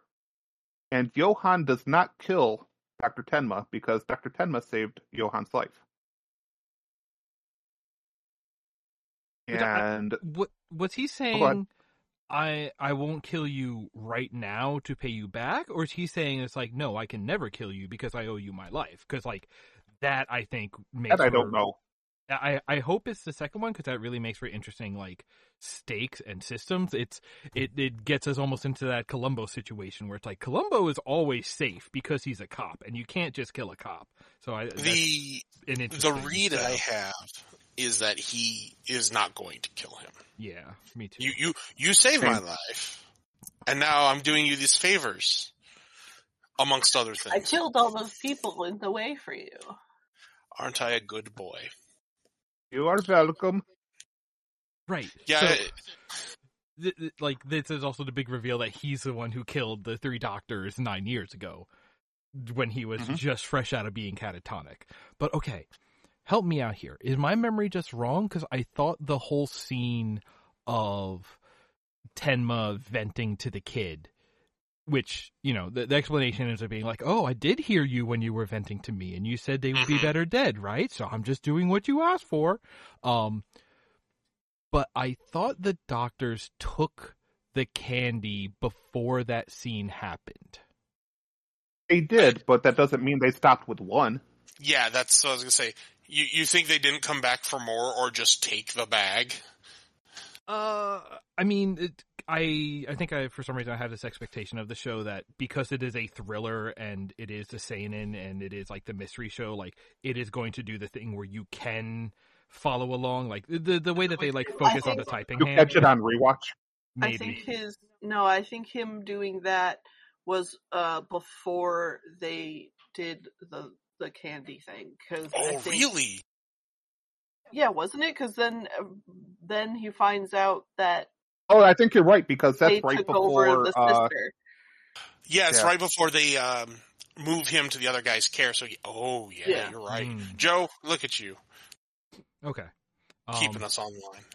Still doesn't explain how a little kid fresh off of brain trauma knows how to lace candy with uh, lethal doses of muscle relaxants, but at least the timeline checks out. I'll accept that much. Listen, don't maybe he question just the grabbed power whatever of medicine Satan. was available. I'll stick with the I- don't don't argue with Satan. That, that works too. Uh, so this episode ends with Inspector Lunge talking to Dr. Tenma, who still realistically upset, but was like, hey, you know that kid that got lost? He's totally doing it. Totally believable. So Inspector's like, okay. Mm-hmm. Hold on. I'm changing his name now to Inspector MK. yeah, he's he's like, okay, well, you're explaining all this, but also you're the only one who's benefiting from all of this. So, Cite I'm your sources. gonna- yeah, I'm gonna remain suspicious. And that's the end of the episode. I mean, my big takeaway from all this is don't eat Werther's originals now. I did consider Only also around children. Yeah, I did consider also putting episode five on the list because that sort of like kicks off what everything that follows. But I figured four is our usual amount, and also it just kind of is a nice, clean opening. Yeah, it's a, a really nice cliffhanger to to sort of be like, hey, this is what this show is about. It's like here's the issue. Here's like the what the manhunt is going to be. Yeah, I would even say, without knowing what's on episode five, I would say this is a pretty good kickoff unto itself. It's like, all right, we know some the major players on the field for the moment. Let's go. Also, the, the show. And what's nice Sorry, go ahead. Uh, I was gonna say what's nice is the time jump being in the middle of an episode instead of between two episodes, Mm, so you get a flow as opposed to a hard break. I agree. Yeah, the the pacing in the show has been really well constructed. Like every episode has like a meaningful change to the state of the world and and people and you're not like th- there are things that are like introduced and then hang out, but it's never like a slow burn waiting for something to happen. There's always something interesting and meaningful going on. Hmm Yes, this, I, I agree. This has a very, this has that bridge of pacing that I like. I, I don't need it to be a crawl. I, I'm, I'm good with a slow burn, don't get me wrong. But it's also not, you know, whiplash fast. It has a good continuous pace and just maintains it. And uh, that I appreciate above all else. Anyone have anything else on this episode? I mean, that I, I think that pretty much opens it up. That now we can start uh, introducing our final thoughts on everything. Uh, yeah. What what do you think, Bob? How how do you feel overall? Overall, after the first episode, I was like, "Oh, great! It's Grey's Anatomy." We've got the drama, the hospital drama. Uh, we've got the romance and these politics, which I work in the medical field. I don't see that, but it wouldn't surprise me if it exists. And there's enough medical drama shows in American uh, viewership that you you're like, oh great, it's one of these. Uh, but the characters are interesting enough. Uh, come episode two, you start getting a little bit more intrigue. You're like, huh, this isn't something that I'm accustomed to. I can't think of an analog for American culture where there's a murder in a hospital and a whodunit.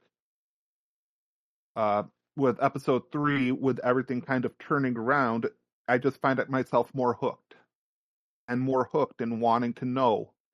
And like I said, while we review these episodes, while Dr. Tenma seems a little too altruistic, like too perfect, he didn't hit that point. He still had his flaws, especially as we saw in the first episode, to make him relatable.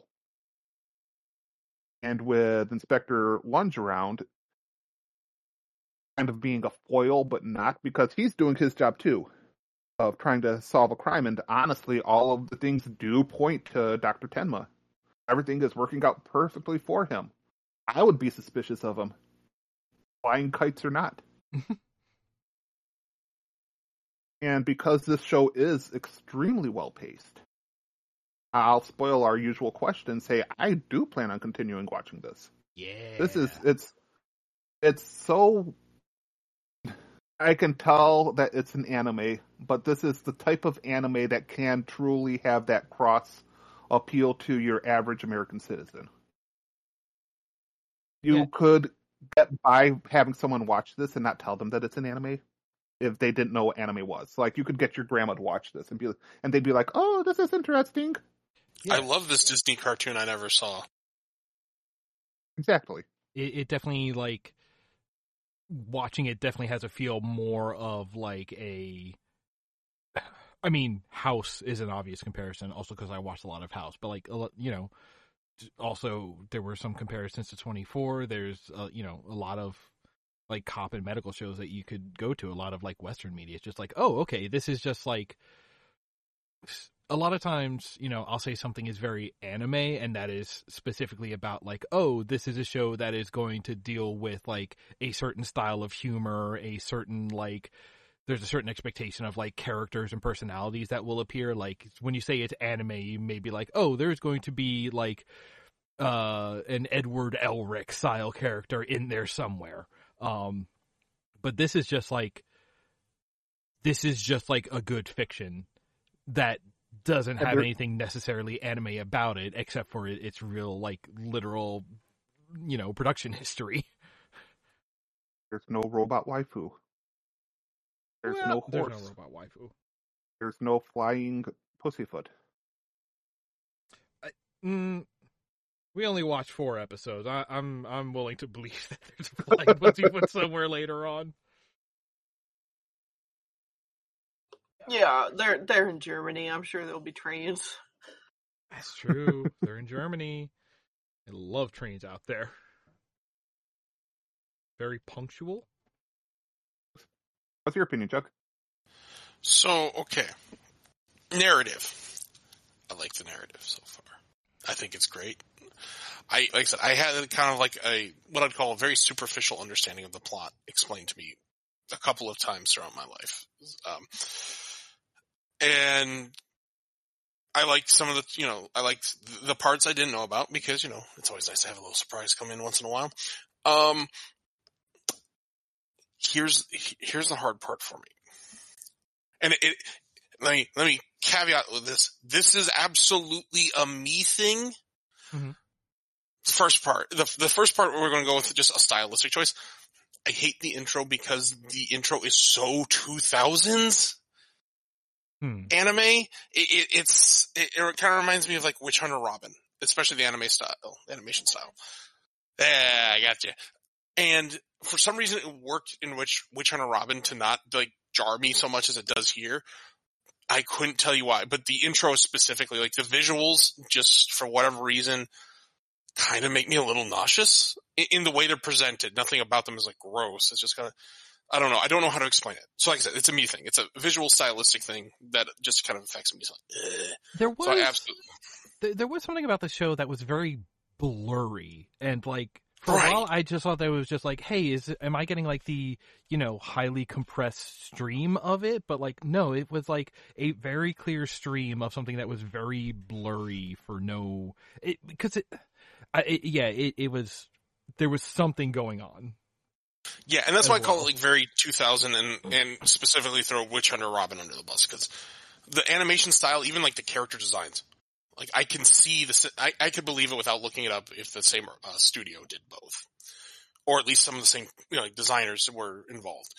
that said, there is a show this kind of started to remind me of that I watched, which I would say is probably a seinen. It's absolutely a horror.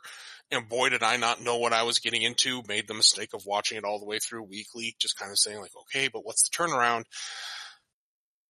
And this is probably the one anime I will ever say that I will never recommend to anyone regardless of their tastes. Okay. And no, no matter how much they can handle a certain thing. Babylon. Huh. Okay. I've I've heard the name. Yes, it, it, it's, Well, I've heard pre- after four it gets better. mm, Mm-hmm. because there's like a very interesting premise and then once you understand what the actual reveal of who the baddie is, it literally goes immediately into gratu- unnecessarily uncomfortable, just jarring. You don't really see it, but you kind of see enough of it to get the idea of what's going on. Torture porn Ah. in in one episode, and, and it's just living with the memory of that through the rest of the series has jarred me enough that series that even kind of touch on it a little, like the same kind of tone, make it make me literally gun shy to continue watching it. Sure. And, and this is tou definitely touching on a darker tone. And to me, I love darker themes. I, I'm very good at handling it. But something about like combined with this animation style, the definitely the color usage, it, it's definitely giving me like a real shaky hand. Like I don't know if I can, because again, I'm already seeing things I didn't know that happened in here that aren't necessarily on that level by any means, but leaves my mind open enough to say, what else is in here that I don't know about? Yeah. so like I'm, I will say I like everything I've seen. I'm sure I will would probably like this, and then if I am able to get past the shaky hand on the remote, I would probably continue watching this. I I want to continue watching this. I, it's one of those I think I have to like just do it in small chunks. But yeah, yeah, like I said, that's it, it's been a real wrestle for me. But that's really the only negatives I have to say in that regards. yeah, like this definitely like like I like I said, I I, I came away from this with very like pretty positive vibes. Like there was it, everything about it just seemed like you know interesting story, interesting setup. You know, you can see where the tension is going to be, and uh, these are characters that I like hanging out with, and the ones that I don't like hanging out with seem like they're gonna get what's coming to them. Uh, and all of that, all of that sets up like kind of make this easy to watch. Kind of makes this something that is uh something that I like. It is just sort of a matter of um the emotional intensity that like the characters go through if you're somebody who is very high on like emotional mirroring i feel like that makes this a bit of a hard watch and i kind of Mhm. am so it's just like i don't know like i i am interested in this and the story and where it's going and i think it would be all right to watch but i don't know how much i could watch in one sitting you know like i don't, I don't think this is necessarily like a like hey i'm gonna curl up on the couch and binge this all day i don't know if i could do it quite like that but um I think I think I might be on the same level as you there in, your description. It's much more, much better than my own. Because yeah, I, I think I can watch this maybe a couple episodes at a time. That makes um, sense. does that mean it's time to put it on our lists? Uh, well, real quick, just so you know, as far as songs go, Mm-hmm. uh, I would put this. Mm, and this is a show I plan on continue watching. Takes this not to heart. Uh, probably around twenty three. Ooh, s- uh, so below Yu Yu Hakusho, above Aggretsuko. Yep. Okay. This did not speak to me. At least Big O makes me laugh. Yeah. Li- Like it I think it is an interesting swing to take, but uh, interesting doesn't always mean enjoyable. Mm-hmm. Yeah, I, th- I think I'm kind of with Bob on this one. Um let's see here. Yeah, we don't really have any anime waifus. I can't even make a joke one. Yeah, and I'm not going Uh. to even make the jo- joke about the trauma sister because you know that's just bad taste. Because you know she went through something clearly very bad. And also we have not seen how she recovered. Um Mm-hmm. because like or- she disappeared I assume she's still too? out there. Yeah, we're we're making an assumption she recovered at all. Yeah. You're muted. Next episode is Tenma seeking her out, and so we see what she's been up to, Fantastic. and that kicks off everything. Okay. Uh, Is it murder? I'm Uh, sure everything's also- fine. Yeah, no, everything's fine. Also, I just wanted to say that in uh, 2013, Guillermo del Toro was talking to HBO about making a live-action TV series of this, um, but HBO passed on it, I and think that I would makes watch me that. sad. they honestly, I think this would rule as like an HBO show. Yeah, this would probably be the perfect anime to try and put into a Western style because yeah, you can absolutely do it still in Germany. Enough Let- enough Americans know that what a Germany is. I would be cautious because I would be worried if they tried to do it nowadays, making it too gory. Eh, yeah, I, I can see your concern. I don't know, just because the material so far doesn't lend itself. But again, that's based on so far. Yeah. So but, put a But big like when, asterisk. when he shoots Junker, he just Junker dies. But on HBO, his Yeah. head would explode or something like a I melon. mean, not necessarily. It, again, it depends on who's directing it. Yeah, because um, Like I'm honestly, Guillermo del Toro. yeah. again though, again, I would say 50-50. but that might be like a fun gore, you know? Yeah, like I said, it, it really there, there's a lot to consider in that. I get, you, especially with your concerns about Guillermo del Toro. If we're just speaking broad case generalization, I mean, you get a you get a director that's used to handling like spy thrillers of the like or murder mysteries. I think it'd be fine. But I absolutely understand your concerns there. I mean, I think he's great at emotional, dark themes in general. is, I but just- yeah, Oh yes, I don't want it to detract from the show, yeah. which is where one of the ways I think that this show does do well. Um, but yeah, no androids, no horses, which I'm surprised there. I, I feel like at some point we could have fit in like, oh, these, you know, doctors like to hang out and place bets at the horse track, and then we could have gotten a horse in here somewhere, but that didn't happen. I happen. was just thinking that. Um, So and that's Doctor Gossip. uh, and no flying Mm. pussyfoot. So really, the only note it's going on is the, uh, the song list. Okay. Okay. Oh, Joe, what do we got left? Yeah, and it's time to pick a next show. So the remaining two shows in the current category of the baggage tier um, are also shows that I picked. So I am excited to see which one we go with. We have Area Man accepts burden of being only person who understands how the world actually works. It's little ghost bugs. And living well is the best revenge.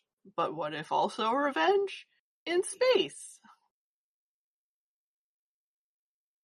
Mm, The tough choice. Those are good options. hmm so, from from the clues, it's in my head either going to be ghosts or space.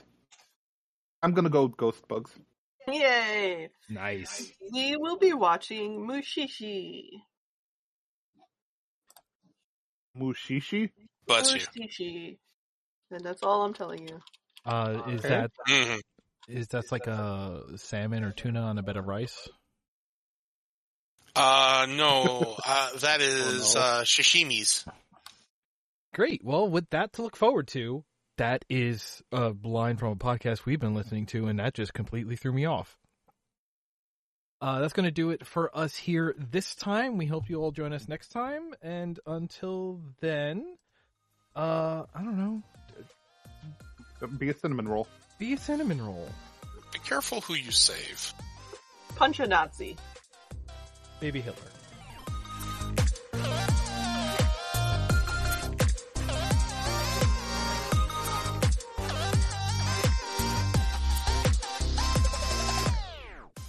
Deep in the Weebs is a show by Chuck, Nick, Joe, and Bob.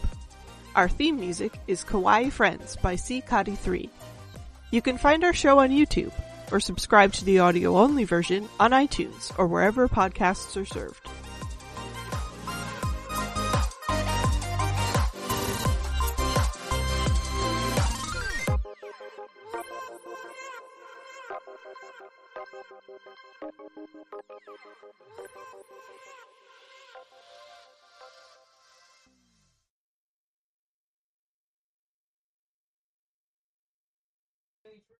Hang on a second.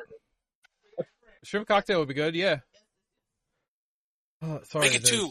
There's uh, make it three. Yeah. Huh? Yeah, Joe is. There's a Joe-shaped dust cloud in her chair, and she is gone because there was shrimp to be had. Yo, mood.